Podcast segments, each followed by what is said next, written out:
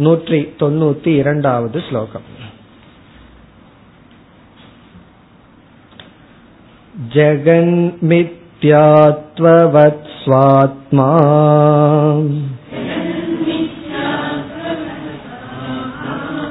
असङ्गत्वस्य समीक्षणात्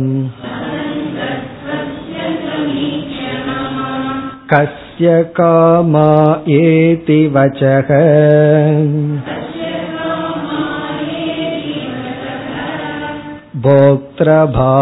भोक्तृभावविवक्षया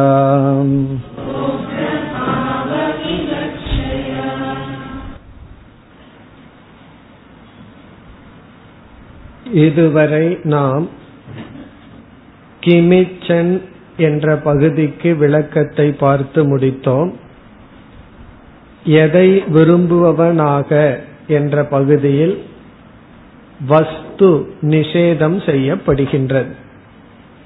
நாம் எதை விரும்பி வந்தோமோ அந்த வஸ்துக்களெல்லாம் மித்தியா அசாரம் என்று தெரிந்ததற்கு பிறகு விரும்புவதற்கு ஒரு பொருளும் இல்லாததனால் கிமிச்சன் என்று சொல்லப்படுகிறது. அதைத்தான் இந்த ஸ்லோகத்தினுடைய முதலில் முதல் வரியில் வித்யாரண்யர் கூறுகின்றார் ஜெகன் மித்யாத்வவத் ஜெகத்தானது மித்யா என்ற ஞானத்தினால் நாம் எப்படி கிமிச்சன் என்ற பகுதியில் போக்ய வஸ்துவை நிஷேதம் செய்தோமோ அதே போல இனிமேல் விசாரம் செய்ய போகின்ற கஸ்ய காமாய என்ற பகுதியில் ஆத்மாவினுடைய அசங்கத்துவ ஞானத்தினால் போக்தா நிஷேதம் செய்யப்படுகின்றது. ஆகவே இந்த ஸ்லோகத்தில் ஆரம்பித்து நூற்றி தொண்ணூத்தி இரண்டிலிருந்து இருநூத்தி இருபத்தி இரண்டாவது ஸ்லோகம் வரை கஸ்ய காமாய என்ற பகுதியினுடைய விளக்கம் இதில் போக்தா நிஷேதம் செய்யப்படுகின்ற. யாருடைய விருப்பத்துக்காக இவன் தன்னை துன்புறுத்திக் கொள்வான் என்ற பகுதியில் இங்கு போக்தா இல்லை அனுபவிப்பவன் இல்லை என்ற கருத்து பேசப்படுகிறது. எந்த ஞானத்தினால் போக்தா நிஷேதம் செய்யப்படுகிறது அதை கூறுகின்றார். சுவாத்ம அசங்கத்துவசிய சமீக்ஷனாத். ஆத்மாவினுடைய அசங்கத்துவம் நன்கு பார்க்கப்படுவதனால் அறியப்படுவதனால் கஸ்ய காமாய இதி வச்சக. பிருகதாரண்யத்தில் கஸ்ய காமாய என்ற வச்சனமானது போக்திரு அபாவ விவக்ஷயா. அங்கு போக்தா இல்லை போக்திரு அபாவம் என்றால் போக்தாவானவன் உண்மையில் இல்லை என்ற விவக்ஷை. விவக்ஷை என்றால் என்ற கருத்தினால் இந்த வச்சனமானது கூறப்பட்டுள்ளது. இவ்விதம் இந்த ஸ்லோகத்தில் ஜெகத் மித்தியா என்ற ஞானத்தினால் வஸ்து நிஷேதம் செய்யப்பட்டு கிமிச்சன் என்று கூறப்பட்டது.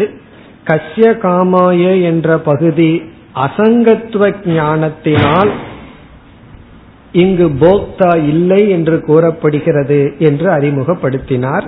இனிமேல் இவர் என்ன செய்தாக வேண்டும்? எப்படி போக்தா இல்லை? என்ற போக்திரு நிஷேதத்தை இவர் நிரூபித்தாக வேண்டும் அதை இனி அடுத்த ஸ்லோகத்திலிருந்து செய்ய ஆரம்பிக்கின்றார் நூற்றி தொண்ணூத்தி மூன்றாவது ஸ்லோகம் பதிஜாயாதிகம் சர்வம்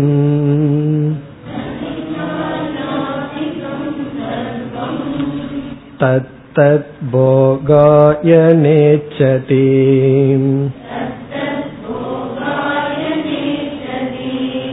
किन्त्वात्मभोगार्थमिति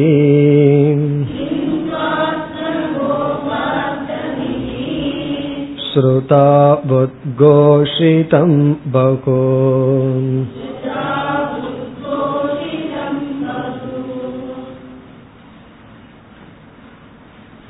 உபனிஷத் மந்திரத்தில் கிமிச்சன் கஸ்ய காமாய ஷரீரம் அனுசஞ்சரே என்ற இடத்தில் கஸ்ய காமாய யாருடைய விருப்பத்திற்காக எதை விரும்புபவனாக இவன் தன்னை துன்புறுத்தி கொள்வான் என்றால் இங்கு வந்து ஆக்ஷேபம். இவன் எதையும் விரும்ப மாட்டான் இங்கு விரும்புவது என்ற ஒரு ஆள் இல்லை ஆகவே இவன் தன்னை துயருறுத்தி கொள்ள மாட்டான். அதில் கஸ்ய காமாய என்ற பகுதி போக்தா இல்லை என்று சொல்லப்படுகிறது. இந்த போக்திரு நிஷேதம் என்பது எப்பொழுது செய்யப்படும்? ஒன்றை நாம் எப்பொழுது இல்லை என்று சொல்ல முடியும் என்றால் ஒன்று இல்லாமலேயே இருந்தது என்றால் இல்லை என்று சொல்ல வேண்டிய அவசியம் கிடையாது. இப்ப வந்து இந்த ஹால்ல யானை இல்லை பூனை இல்லை அப்படின்னு நம்ம சொல்லிட்டு இருக்க வேண்டிய அவசியம் கிடையாது. யாருக்கு சந்தேகம் வந்திருக்கு? இங்க யானை உட்கார்ந்துருக்கு பூனை இருக்கு அப்படின்னு சொல்லி. ஆகவே அத்தியந்த அபாவமான ஒன்றை நாம இல்லைன்னு சொல்ல வேண்டிய அவசியம் இல்லை. பிறகு சத்தியமாக இருக்கின்ற ஒன்றையும் நாம் இல்லை என்று சொல்ல முடியாது. காரணம் அது இருப்பதனால். பிறகு எப்பொழுது நிஷேதம் அபவாதம் நடக்கும் என்றால் எப்பொழுது இருப்பது போன்ற ஒரு உணர்வு இருக்கின்றதோ ஆனால் உண்மையில் இல்லையோ அப்பொழுதுதான் நிஷேதம் செய்யப்படும். இங்கு போக்தா இல்லை என்று சொல்வதிலிருந்து ஏதோ ஒரு போக்தா நம்முடைய அனுபவத்துக்கு இருந்தாக வேண்டும். பொய்யான போக்தா ஒருவன் இருந்தாக வேண்டும். அதனாலதான் அந்த போக்தா இல்லை என்ற உபதேசத்தை செய்ய முடியும். அத்தியாரோபத்திற்கு பிறகுதான் அபவாதத்தை செய்ய முடியும். அபவாதம்னா இல்லைன்னு நீக்குதல். அப்படி நீக்க வேண்டும் என்றால் ஏற்கனவே மேலோட்டமா நம்முடைய அனுபவத்திற்கு ஒரு போக்தா தெரிஞ்சாக வேண்டும். அந்த ஒரு பொய்யான போக்தாவை இப்பொழுது வித்யாரண்யர் அறிமுகப்படுத்துகின்றார். போக்தா முதல்ல இருக்கிற மாதிரி நமக்கு தெரியுதுன்னு இங்கு போக்தாவானவன் அறிமுகப்படுத்தப்படுகின்றான். இங்கு வித்யாரண்யர் அறிமுகப்படுத்தும் பொழுது என்ன செய்கின்றார்? உபனிஷத்தே ஒரு பொய்யான போக்தாவை ஏற்றுக்கொண்டுள்ளது. நம்முடைய அஜானத்தை உபனிஷத்தை ஏற்றுக்கொண்டுள்ளது என்று ஆபாசமான மித்யாவான அவித்யிலிருந்து தோன்றிய போக்தாவை எந்த இடத்தில் உபனிஷத் ஏற்றுக்கொண்டுள்ளது என்பதை இங்கு அறிமுகப்படுத்துகின்றார். ஆகவே இந்த ஸ்லோகத்தில் போக்தாவினுடைய அறிமுகம். போக் போக்திரு அறிமுகம். போக்திரு அத்தியாரோபக. உண்மையிலேயே இவர் என்ன செய்ய வேண்டும்? போக்தா இல்லைன்னு நிலைநாட்ட வேண்டும். அப்படி போக்தா இல்லைன்னு நிலைநாட்டுவதற்கு முன் போக்தாவை அறிமுகப்படுத்துகிறார். இப்படி ஒரு போக்தா வந்து பிரசித்தமாக நம்முடைய அனுபவத்தில் இருக்கின்றது. அதை உபனிஷத்தே கூறுகின்றது என்று இங்கு அறிமுகப்படுத்துகின்றார். இங்கு பிருகதாரண்யக்க உபனிஷத்தில் இரண்டாவது அத்தியாயத்துல நான்காவது செக்ஷன் ஐந்தாவது மந்திரத்துல மிகவும் பிரசித்தமான இடம் முக்கியமான இடம். அங்கு வந்து பத்யு காமாய பதிர் பிரியோ ந பிரியோ பவதி ஆத்மனஸ்து காமாய பதிகி பிரியோ பவதின்னு சொல்லி ஒரு பெரிய லிஸ்ட் இந்த வாக்கியம் எல்லாம் நமக்குள்ள வச்சுக்க வேண்டிய வாக்கியம். யாருகிட்டையும் போய் சொல்லக்கூடாத வாக்கியம். அதாவது வந்து ஒரு மனைவி வந்து கணவனை விரும்புவதற்கு காரணம் கணவனை அல்ல கணவனுக்காக அல்ல தனக்காகத்தான். அதே போல ஒரு கணவன் வந்து மனைவியை விரும்புவது மனைவிக்காக அல்ல தனக்காக. அதே போல பிதுகு ஒரு தந்தை வந்து மகனை விரும்புவதற்கு காரணம் மகனுக்காக அல்ல தனக்காகத்தான் என்று ஒரு பெரிய லிஸ்ட் சொல்லி கடைசியில ந சர்வசிய காமாய சர்வம் பிரியோபவதி ஆத்மனஸ்து காமாய சர்வம் பிரியோபவதின்னு சொல்லி ஒருவன் வந்து ஒரு பொருளை விரும்புகின்றான்னு சொன்னா அந்த பொருளுக்காக அவன் அதை விரும்புவதில்லை தனக்காகத்தான் அதை விரும்புகின்றான்.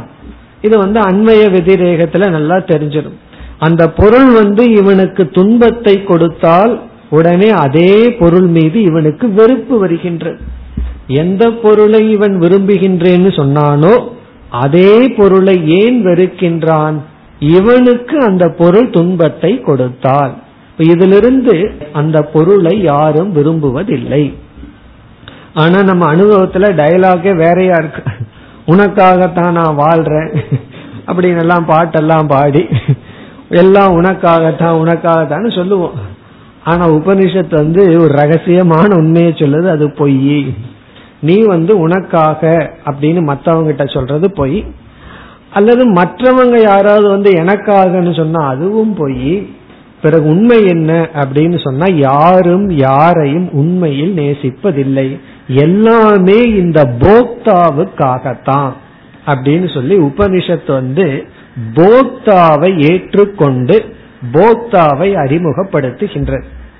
இங்க வித்யாரண்யர் இனிமேல் எப்படி டெவலப் பண்ண போறார் என்றால் உபனிஷத்து வந்து போக்தாவத்தான் நீ விரும்பற போக்கியத்தை எதையும் விரும்பவில்லைன்னு சொல்வதன் மூலம் போக்கியத்தில் இருக்கிற பிரீத்திய போக்தாவில வைக்க சொல்கின்றது.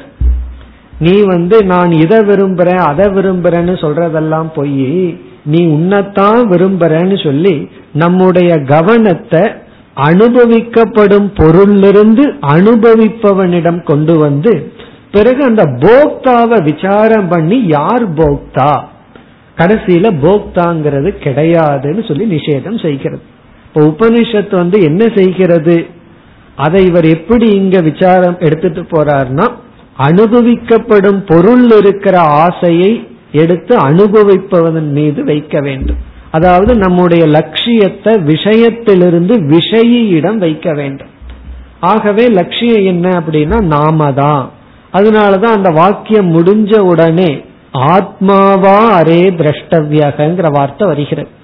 நீ வந்து அனாத்மா திரஷ்டவியம்னு நினைச்சிட்டு இருக்க அனாத்மாவை லட்சியம்னு நினைக்கின்றாய் எந்த அனாத்மாவும் உன்னுடைய லட்சியம் அல்ல உன்னுடைய லட்சியம் நீதான் போக்தாதான் ஆத்மாதான்னு சொல்லி பிறகு அந்த ஆத்மாவை குறிச்ச விசாரம் அங்கு நடைபெறுகிறது. அந்த விதத்துலதான் இங்க நமக்கு இனி விசாரம் வர இருக்கின்றது. இப்ப அதைத்தான் இங்கு வந்து அறிமுகப்படுத்துகின்றார். போக்தா என்ற ஒருவனை உபனிஷத் ஏற்றுக்கொண்டுள்ளது. எந்த இடத்துல ஏற்றுக்கொண்டுள்ளதுன்னு அறிமுகப்படுத்தி பிறகு என்ன செய்ய போகின்றார்? யார் போக்தான்கிற விசாரத்தை மேற்கொண்டு இறுதியில போக்தாங்கிறதே ஒண்ணு கிடையாது. இவன் போக்தாவா இருக்க முடியுமா? இந்த தத்துவம் போக்தாவா இருக்க முடியுமா? நல்லா விகல்பம் பண்ணி கடைசியில போக்தான்னு ஒண்ணு கிடையாது. இருக்கிறது அசங்க ஆத்மா. இந்த விதத்துல நம்ம விசாரம் செய்ய போகின்றோம். இங்கு வந்து அந்த உபனிஷத் மூலமாக போக்தாவானது அத்தியாரோபம் செய்யப்படுகிறது. அல்லது ஜீவனிடம் ஏற்கனவே போக்தான் ஒரு தத்துவம் இருக்கின்றதுங்கிற எண்ணமானது தற்காலிகமாக ஏற்றுக்கொள்ளப்பட்டுள்ளது. எங்குனா உபனிஷத்தில் என்று இங்கு அறிமுகப்படுத்துகின்றார். இப்பொழுது ஸ்லோகத்திற்குள் சென்றால் பதி ஜாயாதிகம் சர்வம் பதினா கணவன் ஜாயான மனைவி ஆதினா எக்ஸெட்ரா புத்திரக முதலிய புத்திரன் முதலிய அனைத்தும். பதி ஜாயாதிகம் சர்வம். இந்த இடத்துல கணவன் மனைவி மகன் மக்கள் பொருள்கள் போன்ற அனைத்து ஆப்ஜெக்ட் எல்லா பொருள்களும் தத்தத் போகாய ந இச்சதி. தத்தத்னா அந்தந்த அதாவது கணவனுக்காக மனைவிக்காக மகனுக்காக என்று அந்தந்த போகாயனா அந்தந்த பொருளினுடைய நன்மைக்காகவோ சுகத்திற்காகவோ அந்தந்த பொருளுக்காகவோ ந இச்சதி. ஒருவன் ஆசைப்படுவதில்லை. ஒருவன் வந்து ஒரு பொருளை விரும்புறான்னு சொன்னா அந்த பொருளுக்காக அந்த பொருளை விரும்புவதில்லை. மனைவிக்காக மனைவியை விரும்புவதில்லை கணவனுக்காக கணவனை விரும்புவதில்லை மகனுக்காக மகனை விரும்புவதில்லை. இப்ப பதி ஜாயாதிகம் சர்வம் தத்தத் போகாயனா. இந்த இடத்துல போகாயன பிரயோஜனாயன்னு பொருள். அந்தந்த மனைவி கணவன் மகன் அவர்களுடைய பிரயோஜனத்துக்காக ந இச்சதி. இப்ப போகாயன பிரயோஜனாய ந இச்சதி. பிறகு யாருடைய பிரயோஜனத்திற்காக இவன் மற்றவர்களை விரும்புகின்றான்? இரண்டாவது வரியில் கிந்து ஆத்ம போகார்த்தம் இங்க ஆத்ம போகார்த்தம்னா தனக்காக. இங்க ஆத்மானா தனக்கு. இங்க தனக்குனா போக்தாவுக்காக அர்த்தம். தனக்காக ஆத்ம போகார்த்தம்னா தன்னுடைய போகம் என்கின்ற பிரயோஜனத்திற்காக. அர்த்தம்னா பிரயோஜனம் போகம்னா இன்பம் ஆத்மான போக்தா. போக்தாவுக்கு இன்பம் கிடைக்கும் என்கின்ற பலனுக்காக அந்தந்த பொருள்களை இவன் விரும்புகின்றான்.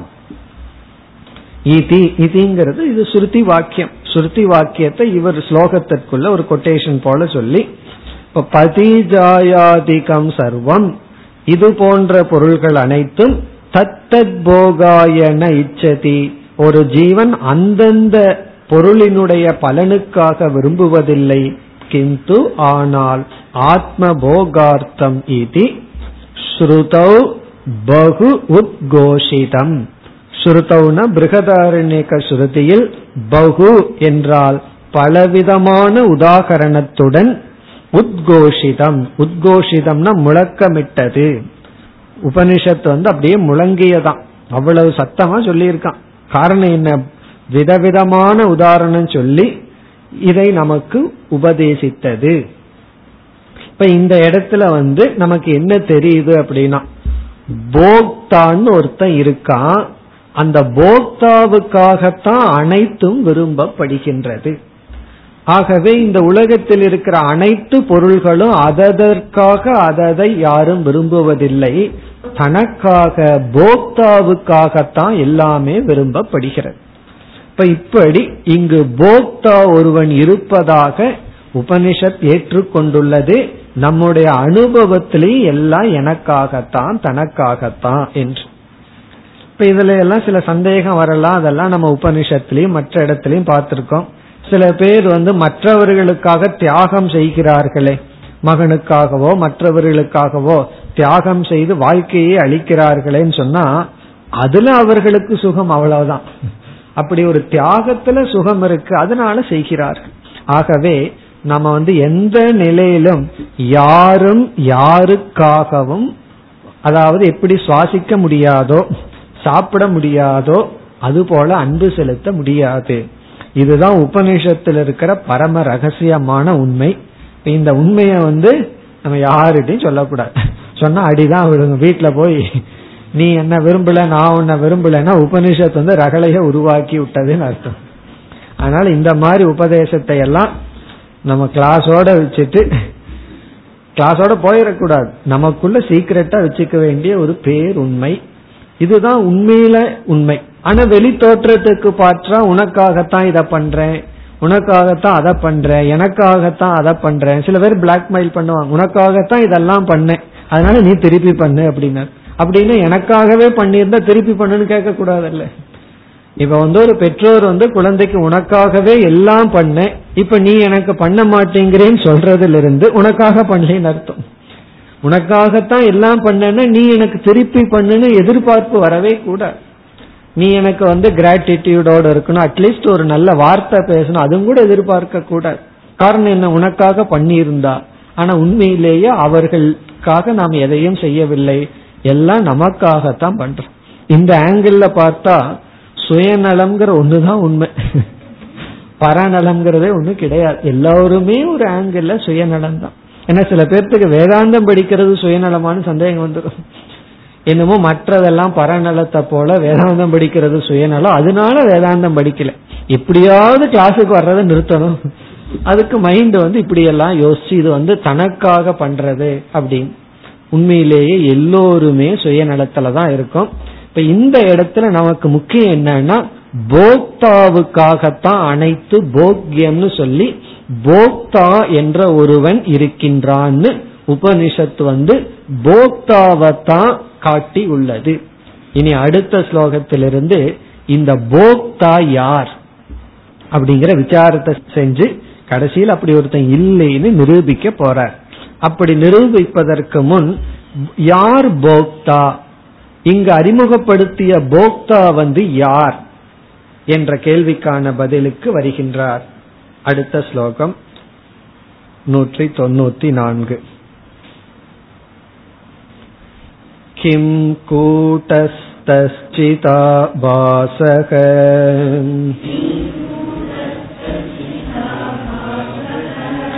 अथवा किं वो भयात्मकः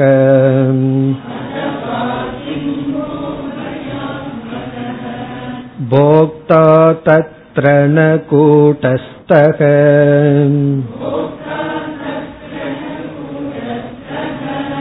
असङ्गत्वात् भोक्तृतां व्रजेत्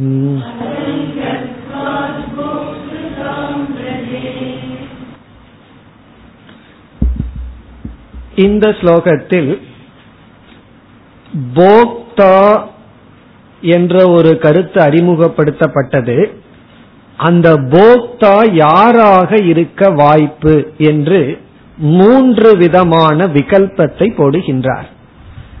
இந்த மூன்றுல யார் போக்தாவாக இருக்கலாம் என்ற ஒரு கேள்வியை கேட்டு இவன் போக்தாவா இவன் போக்தாவா என்று மூன்று விகல்பம் முதல் வரியில் போட்டு பிறகு பதிலை ஆரம்பிக்கின்றார். அந்த மூன்று என்னென்னு ஸ்லோகத்துக்குள்ளேயே நம்ம போய் பார்ப்போம். முதல் விகல்பம் வந்து கிம் கூட்டஸ்தக. கூட்டஸ்தக போக்தா கிம்? கூட்டஸ்த சைத்தன்யம் போக்தாவாக இருக்க முடியுமா? அது ஃபர்ஸ்ட் விகல்பம். கூட்டஸ்த சைத்தன்யம் அதாவது கூட்டஸ்தகங்கிற சொல்லிலிருந்தே மாறாத அழியாத விகாரத்தை அடையாத என்றுமுள்ள நித்திய சைத்தன்யம் போக்தாவா? அது முதல் விகல்பம். கிம் கூட்டஸ்தக அல்லது அதவா சிதாபாசக இரண்டாவது விகல்பம் வந்து சிதாபாசன். இந்த கூட்டஸ்த சைத்தன்யத்தினுடைய பிரதிபிம்பமாக இருக்கின்ற சிதாபாசன் போக்தாவா. அதாவது கூட்டஸ்த சைத்தன்யம் போக்தாவா இருக்க வாய்ப்புண்டா? அல்லது அந்த கூட்டஸ்த சைத்தன்யம் மனதில பிரதிபிம்பித்து அந்த மனதிலிருந்து வெளிப்படுகின்ற சிதாபாசன் வந்து போக்தாவா அல்லது கிம்வா அல்லது மூன்றாவது விகல்பம் உபயாத்மக கூட்டஸ்த சிதாபாசனுடைய சேர்க்கை போக்தாவா. உபயகன இரண்டு ஆத்மகன சொரூபம். இங்க உபயம்னா ஏற்கனவே அறிமுகப்படுத்திய சிதாபாசன் கூட்டஸ்தன். இந்த இரண்டினுடைய சேர்க்கை போக்தாவா? போக்தா என்று சொல்பவன் கேவல கூட்டஸ்தன் கேவல சிதாபாசன் அல்லது சிதாபாச கூட்டஸ்தனுடைய சேர்க்கை. இதுல யார் போக்தா? அப்படின்னு ஒரு சந்தேகத்தை இங்கு முதலில் எடுத்துக்கொள்கிறார் இனி இந்த மூன்றுல யார் போக்தா அப்படிங்கிறது கேள்வி. கூட்டஸ்தன் போக்தாவா? அல்லது வெறும் சிதாபாசன் மட்டும் போக்தாவா? அல்லது உபயாத்மக இந்த இடத்துல இவர் ஏன் அந்த கரணத்தை எடுத்துக்கொள்ளவில்லைன்னா அந்த கரணம் ஜடம். போக்தான்னு சொல்பவன் உணர்வு ரூபமா சேதன ரூபமா தான் இருக்கணும். இந்த அந்த கரண போக்தாங்கிற சந்தேகத்துக்கே இடம் இல்ல காரணம் என்ன? போக்தான்னு சொன்னா உணர்வு மயமானவன். ஆகவே அந்த கரணமோ ஸ்தூல சரீரத்தையோ போக்தான்னு சொல்ல வாய்ப்பே கிடையாது. அதனால இங்க சேதன தத்துவம் வந்து இருக்கிறது ஒன்று கூடஸ்தன் இனி ஒன்று சிதாபாசன். இனி ஒரு ஆங்கிள் ரெண்டையும் கலந்தும் பார்க்கலாம். ஆகவே இந்த மூன்று விகல்பம் தான் பாசிபிள் இந்த மூன்றையும் எடுத்துக் கொள்கிறார். எடுத்துக்கொண்டு என்ன செய்ய போகின்றார்? இரண்டாவது வரியிலிருந்து கூட்டஸ்தன் இருக்க முடியாது அப்படிங்கறத நிலைநாட்டார் அதற்கு பிறகு கேவல சிதாபாசனாகவும் இருக்க முடியாதுன்னு சொல்ல போறார். பிறகு தற்காலிகமா உபயாத்மகவை எடுத்துக்கொள்ள போறார். சிதாபாசனும் கூடஸ்தனும் சேர்ந்தவனைத்தான் போக்தான்னு எடுத்துக்கொண்டு ஏன்னா உபனிஷத் வந்து அந்த மாதிரி தான் எடுத்துக்கொண்டது எடுத்துக்கொண்டு கடைசியில என்ன செய்யுதுன்னா அந்த சிதாபாசனை நீக்கி அது பொய்ன்னு சொல்லி கூட்டஸ்தனை மட்டும் வச்சிருக்கு. அந்த இடத்துல சிதாபாசன நீக்கும் பொழுது போக்திருத்துவமும் நீக்கப்படுகிறதுன்னு சொல்லி முடிவுரை செய்ய போகிறார். இவ்விதம் தான் நம்முடைய விசாரம் நடைபெற இருக்கின்றது. இப்ப முதல் வரியில விகல்பத்தை போட்டார். இப்ப இந்த ஸ்லோகத்துல இரண்டாவது வரியிலும் அடுத்த இரண்டு ஸ்லோகங்களிலும் அடுத்த ஸ்லோகத்திலும் அதாவது கூட்டஸ்தன் போக்தா அல்ல என்ற முதல் விகல்பத்தை முதல் விகல்பத்திற்கு பதில் சொல்றார். இப்ப முதல் கேள்வி கூட்டஸ்தன் போக்தாவா? என்றால் இல்லை. அந்த பதிலை கோருகின்றார். இப்பொழுது இரண்டாவது வரிக்கு சென்றால் முதல் விகல்பமான கேவல கூட்டஸ்தன் அல்லது சைத்தன்ய ஆத்மா போக்தா அல்ல. அதை கூறுகின்றார். போக்தா தத்ர ந கூட்டஸ்தக. தத்ர என்றால் த்ரிஷு மத்தியே. இந்த மூன்றில் கேவல கூட்டஸ்தன் சிதாபாசன் உபயாத்மக இந்த மூன்றில் கூட்டஸ்தக ந போக்தா. கூட்டஸ்தன் வந்து போக்தான்னு சொல்ல முடியாது. ஏன் சொல்ல முடியாது? அதற்கு என்ன காரணம்? அதை கூறுகின்றார். அசங்கத்துவாத். இந்த கூட்டஸ்தன் அசங்கமாக இருப்பதனால். கூட்டஸ்தக அசங்கத்துவாத் ந போக்திருதாம் பிரஜேத். அசங்கத்துவாத் என்றால் இந்த கூட்டஸ்தன் எதனோடும் சம்பந்தம் வைப்பதில்லை. இவன் அசங்க சொரூபமா இருக்கிறதுனால போக்திருதாம் ந பிரஜேத். இவன் போக்தா என்ற தன்மையை அடைய மாட்டான். போக்திருதாம் என்றால் போக்தா என்ற தன்மையை கூட்டஸ்தன் அடைய மாட்டான். இப்ப இதிலிருந்து என்ன தெரியுதுன்னா ஒருவன் வந்து போக்தா என்ற ஒரு ஸ்டேட்டஸ் ஒரு தன்மையை அடைய வேண்டும் என்றால் அவன் போக்கியத்தோடு சம்பந்தம் வைக்க வேண்டும். இந்த சம்பந்தம் இருந்தா தான் இவன் போக்தா ஆவான். சம்பந்தமே இல்லைன்னா போக்தாவாக ஆக முடியாது. அதனாலதான் நம்ம வீட்டுல வந்து போக்தாவாகத்தான் இருக்க விரும்புறோம். யாருமே நம்ம கிட்ட பேசலன்னு வச்சுக்கோமே.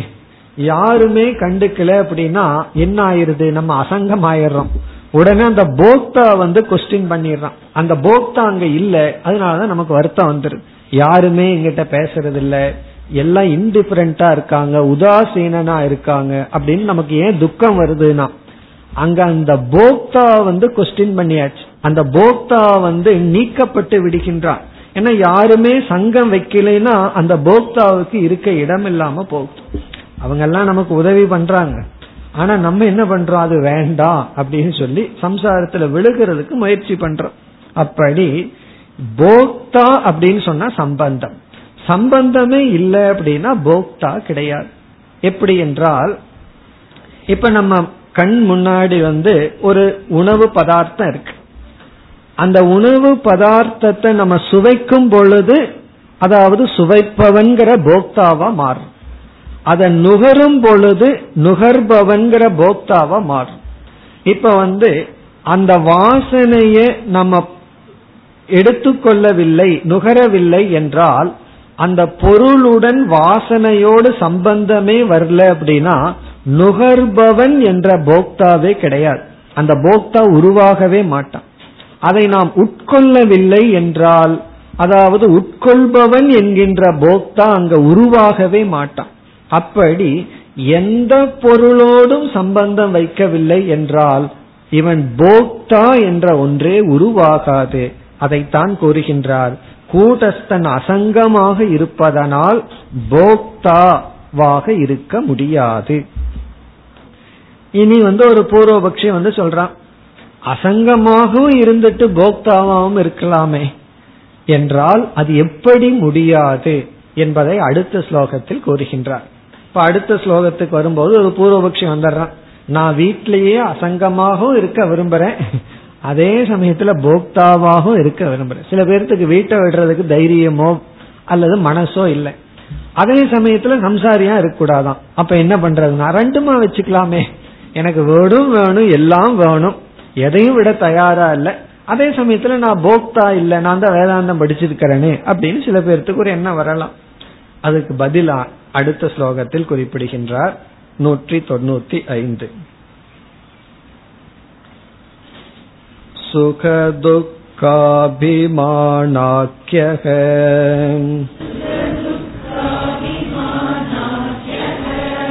विकारो भोग उच्यते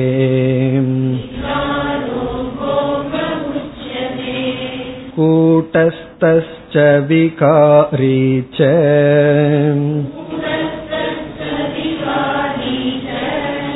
एतन्न व्याहतं कथम्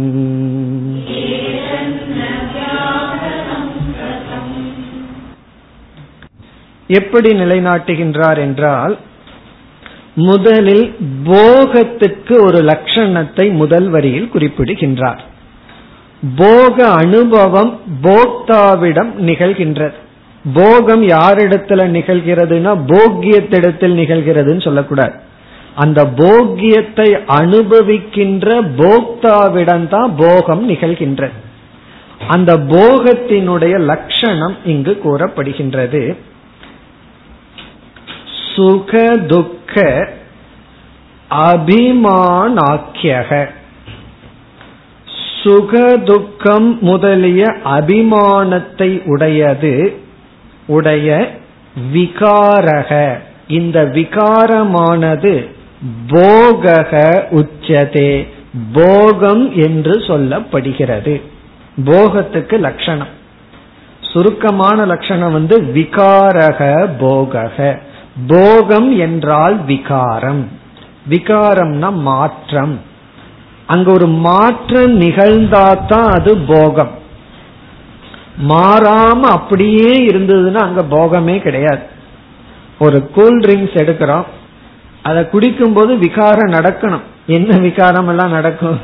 ஃபர்ஸ்ட் பாட்டில்ல தீரணும். செகண்ட் வந்து நாக்குல ஓடிட்டே இருக்கணும். அதை நம்ம சுவைச்சிட்டே இருக்கணும். அப்படி இல்லாம ஸ்டக் ஆகி அப்படியே நின்றுட்டு இருந்தோம்னு வச்சுக்கோமே. அங்க என்ன ஒரு மாற்றமும் இல்லைன்னா அங்க போகமும் கிடையாது. அப்படி போகம்னா விகாரம். அந்த விகாரம் எப்படிப்பட்டது?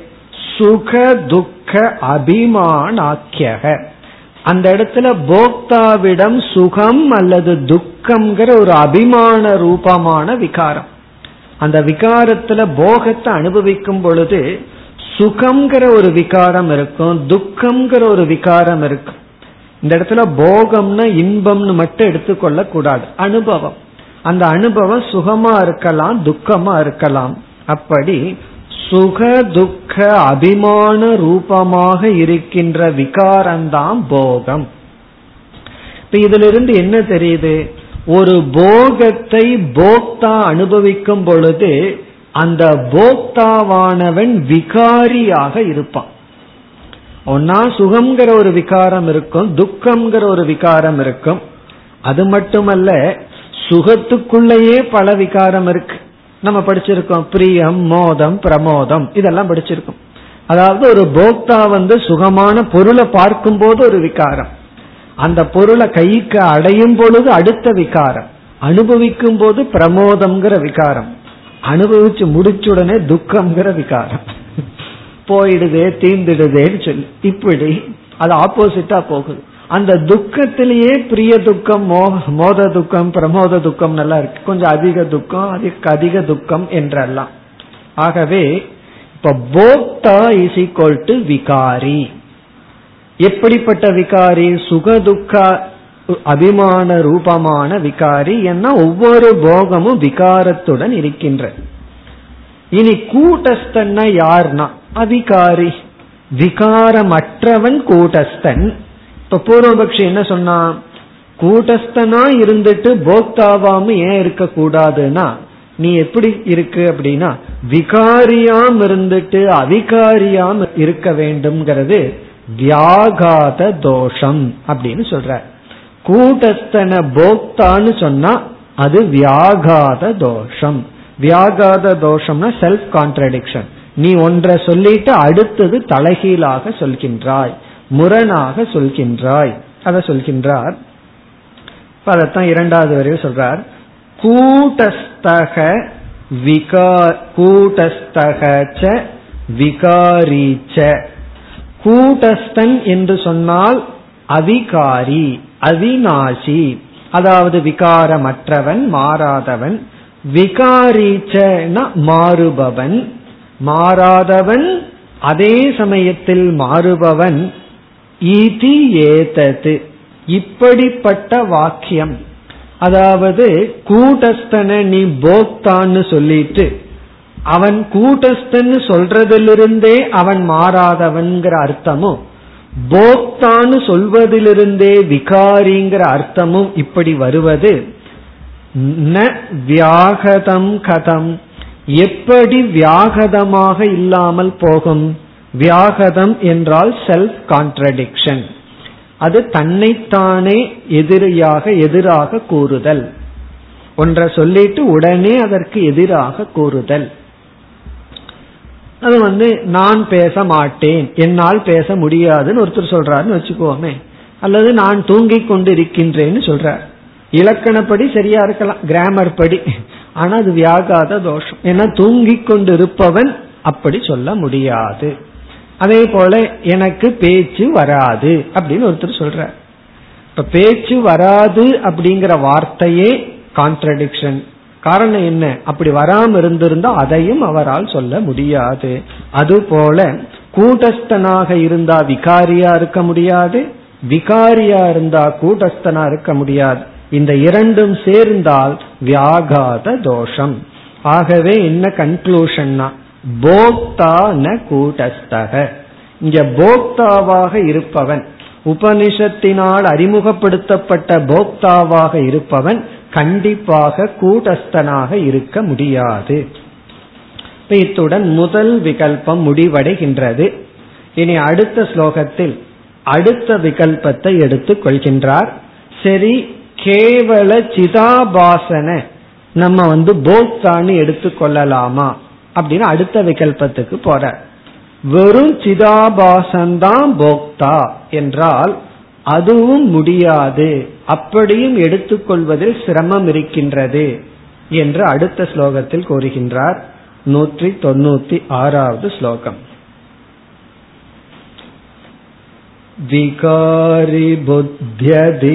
विकारिबुद्ध्यदीनत्वात् आभासो विकृतावपि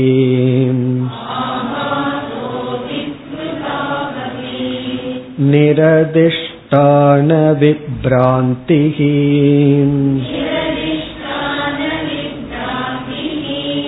केवला न हि तिष्ठति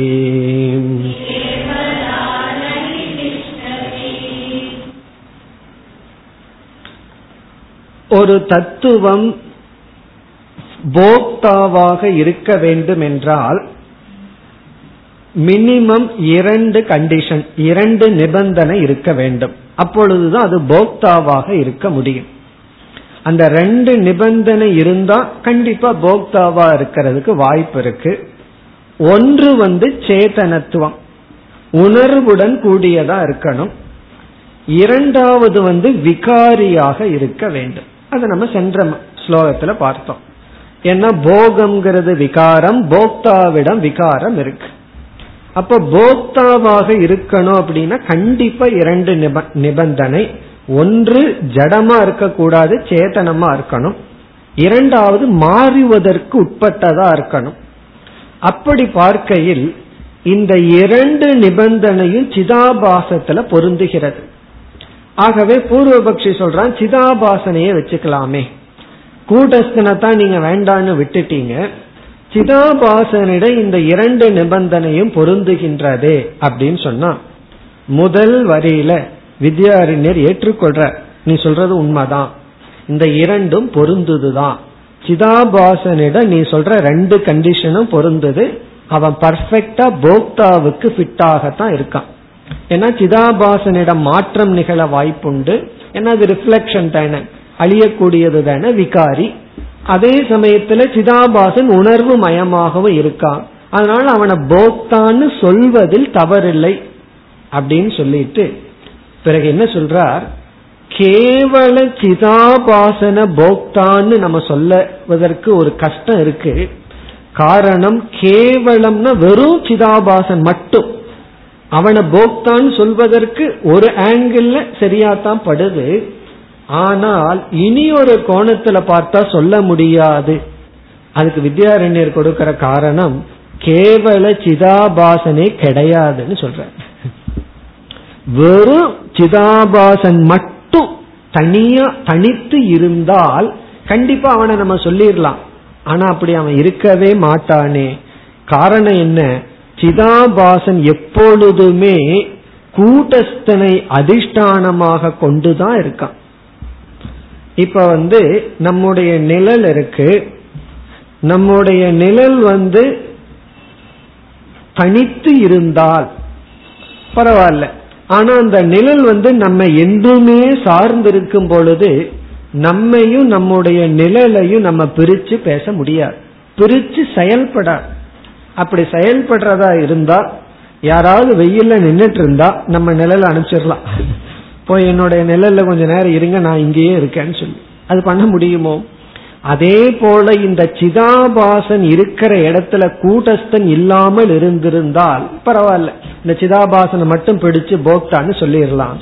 ஆகவே நம்மால வெறும் சிதாபாசனை மட்டும் போக்தான்னு சொல்லிட முடியாது. கூட்டஸ்தனை மறந்துட்டு கூட்டஸ்தன் இல்லாமல் சிதாபாசனை மட்டும் சொல்ல முடியாது. அப்படிங்கிற பதில இங்கு சொல்ற இப்ப முதல் வரியில வந்து விகாரியான புத்தியை சார்ந்திருக்கின்ற சிதாபாசனிடம் விகாரம் இருக்கு. சிதாபாசன் சொல்றதிலிருந்தே சேதனத்துவம் இருந்தாலும் இந்த சிதாபாசன் தனித்து இருக்க முடியாத காரணத்தினால் கேவல சிதாபாசனையும் போக்தான்னு சொல்ல முடியாது. அதுதான் கருத்து. இப்பொழுது ஸ்லோகத்திற்குள் சென்றால் விகாரி புத்தி அதீனத்துவாத். விகாரி என்றால் மாற்றம். விகாரியான புத்தியை அதாவது அந்த கரணத்தை அதீனத்துவாத் சார்ந்திருப்பதனால் இந்த சிதாபாசனானவன் ஆபாசக. அடுத்த சொல் ஆபாசகன சிதாபாசன். விகாரியான புத்தியை இந்த ஆபாசம் சார்ந்திருப்பதனால் விக்ருதௌ அபி. அவன் விகாரத்தை உடையவனாக இருந்த போதிலும் ஈவந்தோன்னு சொல்றார் அப்படி இருந்த போதிலும். ஏன்னா கூட்டஸ்தன் வந்து போக்தாங்கிறதுக்கு பக்கத்திலேயே வர முடியல. ரொம்ப தூரத்திலேயே நிராகரிச்சிட்டார். சிதாபாசன் வரும்போது ரொம்ப பக்கத்துல போயிடுறார். ஒரு கோணத்துல சிதாபாசனை சொல்லலாம். ஏன்னா அவனிடத்துல விகாரமும் இருக்கு. அதே சமயம் சேதனத்துவம் இருக்கு. இவனிடத்துல ஏன் விகாரம் இருக்குன்னா விகாரியான புத்திய சார்ந்திருக்கிறதுனால. அப்படி சொல்ற விகாரி புத்தி அதீனத்துவார் மாற்றத்தை உண்டு பண்ணும் இங்க புத்தினா புத்தி தத்த விருத்தி. புத்தியில் இருக்கிற எண்ணங்கள் அதை சார்ந்திருக்கிறதுனால ஆபாசக விக்ருதௌ அபி. ஆபாசன் விக்ருதிக்கு உட்பட்டிருந்த போதிலும் விக்ருதௌ அப்படின்னா மாற்றம் விகாரத்துக்கு உட்பட்டிருந்த போதிலும் இனி இரண்டாவது வரியில வருகின்றார் நிரதிஷ்டான விப்ராந்திகி கேவலா நகி திஷ்டதி. நகி திஷ்டதினா அது இருக்காது. கேவலானா கேவல சிதாபாசன் இருக்க மாட்டான். வெறும் சிதாபாசன் மட்டும் கூட்டஸ்தன் இல்லாமல் தனித்து சிதாபாசன் இருக்க மாட்டான். இப்ப சிதாபாசனே இல்லாத பொழுது அவனை எப்படி நம்ம போய் போக்தான்னு சொல்ல முடியும். சிதாபாசன் ஒருத்தன் இருந்து அவன் விகாரியா இருந்து கூட்டஸ்தனிடமிருந்து வேறாக இருந்தா அவனை சொல்லிடலாம். ஆனா அப்படி சொல்ல முடியாது. அதற்கு என்ன ஒரு நியதி? அதை இரண்டாவது வரியில் முதல் பகுதியில் கூறுகிறார். நிரதிஷ்டான விப்ராந்திகி அதிஷ்டானம் இல்லாதது நிரதிஷ்டானம். நிரதிஷ்டானமான விப்ராந்திகி அத்தியாசமானது. கேவலா நகி திஷ்டதி நிற்காது. அது நம்ம சாஸ்திர உதாரணத்துக்கு வந்தோம்னா பாம்பு வந்து பொய்யான பாம்பு. அந்த பொய்யான பாம்பை தான் விப்ராந்தின்னு சொல்றோம். பிராந்தின்னா அது உண்மையற்ற பாம்பு. அந்த உண்மையற்ற விப்ராந்தியான சர்ப்பமானது நிரதிஷ்டான கயிறு என்ற அதிஷ்டானம் இல்லாமல் கேவலா வெறும் பாம்பு மட்டும் ந திஷ்டதி இருக்காது. கயிறு இல்லாம பொய்யான பாம்பு மட்டும் இருக்காது. ஒருவர் சொல்றார் இல்லையே கயிறு இல்லாம பாம்பை பார்த்தனேன்னா. அது ஜாக்கிரதையா இருக்குன்னு அது உண்மையான பாம்பா இருக்கு. இந்த வேதாந்தம் படிச்சு படிச்சு பாம்பை பார்த்தாவே கயிறு தான் ஞாபகம் வரும். காரணம் என்ன? பொய்யான பாம்பு பொய்யான பாம்புன்னு சொல்லி நம்ம நான் பாம்பை பார்த்தா அங்க கயிறே இல்லைன்னா அது பாம்பு தான் அது நம்ம வேதாந்த சர்ப்பம் அல்ல. அது வந்து நிஜமான சர்ப்பம். பூமியில் இருக்கிற சர்ப்பம். ஆகவே பொய்யான பாம்பு கயிறு இல்லாமல் இருக்காது. கயிறு இல்லாம பொய்யான பாம்பு மட்டும் இருக்க வாய்ப்பில்லை. இல்ல ஒருவர் சொல்லலாம் இல்ல நான் கனவுல பார்த்தனேன்னா. அதுக்கு என்ன பதில் சொல்றதுன்னா அது வந்து நம் அது பிராதிபாசிகமான நம்முடைய ஸ்மிருதியிலிருந்து வந்த ஒரு பாம்பு. அது வெளியே நம்ம பார்க்கறது இல்லை நமக்குள்ளேயே நம்ம பார்க்கிற பாம்பு. கனவுல எத்தனையோ அல்லது ஸ்மிருதியில எத்தனையோ நினைக்கிறோம். அதுக்கு உபாதானம் வந்து நம்முடைய எண்ணங்கள். ஆகவே எந்த ஒரு பிராந்திக்கும் அதிஷ்டானம் தேவை. இங்கு வந்து வெறும் சிதாபாசத்தை மட்டும் சொல்லி கூட்டஸ்தனை விட்டு விட முடியாது.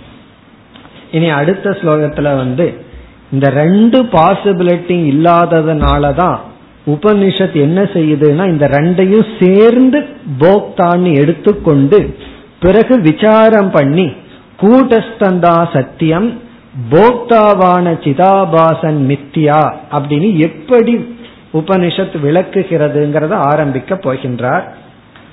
அடுத்த ஸ்லோகத்தை பார்ப்போம். அடுத்த ஸ்லோகம். நூற்றி தொண்ணூத்தி ஏழு உபயாத்மக ஏவாத்தக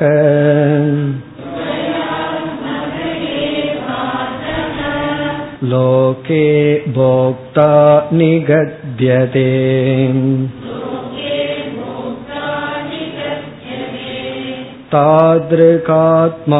तादृकात्मानमारभ्य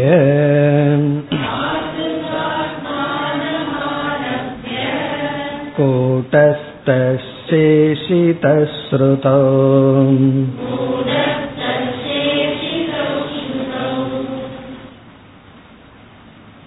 அதக ஏவ அத ஏவ ஏவாதக அதக ஏவ அதக ஏவன ஆகவேதான் ஆகவேதான் என்ன அர்த்தம் கூட்டஸ்தனும் போக்தாவா இருக்க முடியாது வெறும் சிதாபாசனும் போக்தாவாக இருக்க முடியாது. ஆகவேதான் உபயாத்மக போக்தா.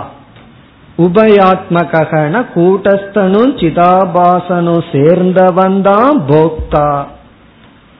லோகே நிகத்தியதே. அப்படித்தான் இந்த உலகத்தில் புரிந்து கொண்டுள்ளார்கள். இந்த உலகத்துல வந்து புரிஞ்சிருக்கிறது என்னன்னா கூட்டஸ்தனும் சிதாபாசனும் சேர்ந்துதான் போக்தா என்று சொல்லப்படுகிறது. அறிந்து கொள்ளப்பட்டுள்ளது தெரிந்து கொள்ளப்பட்டுள்ளது.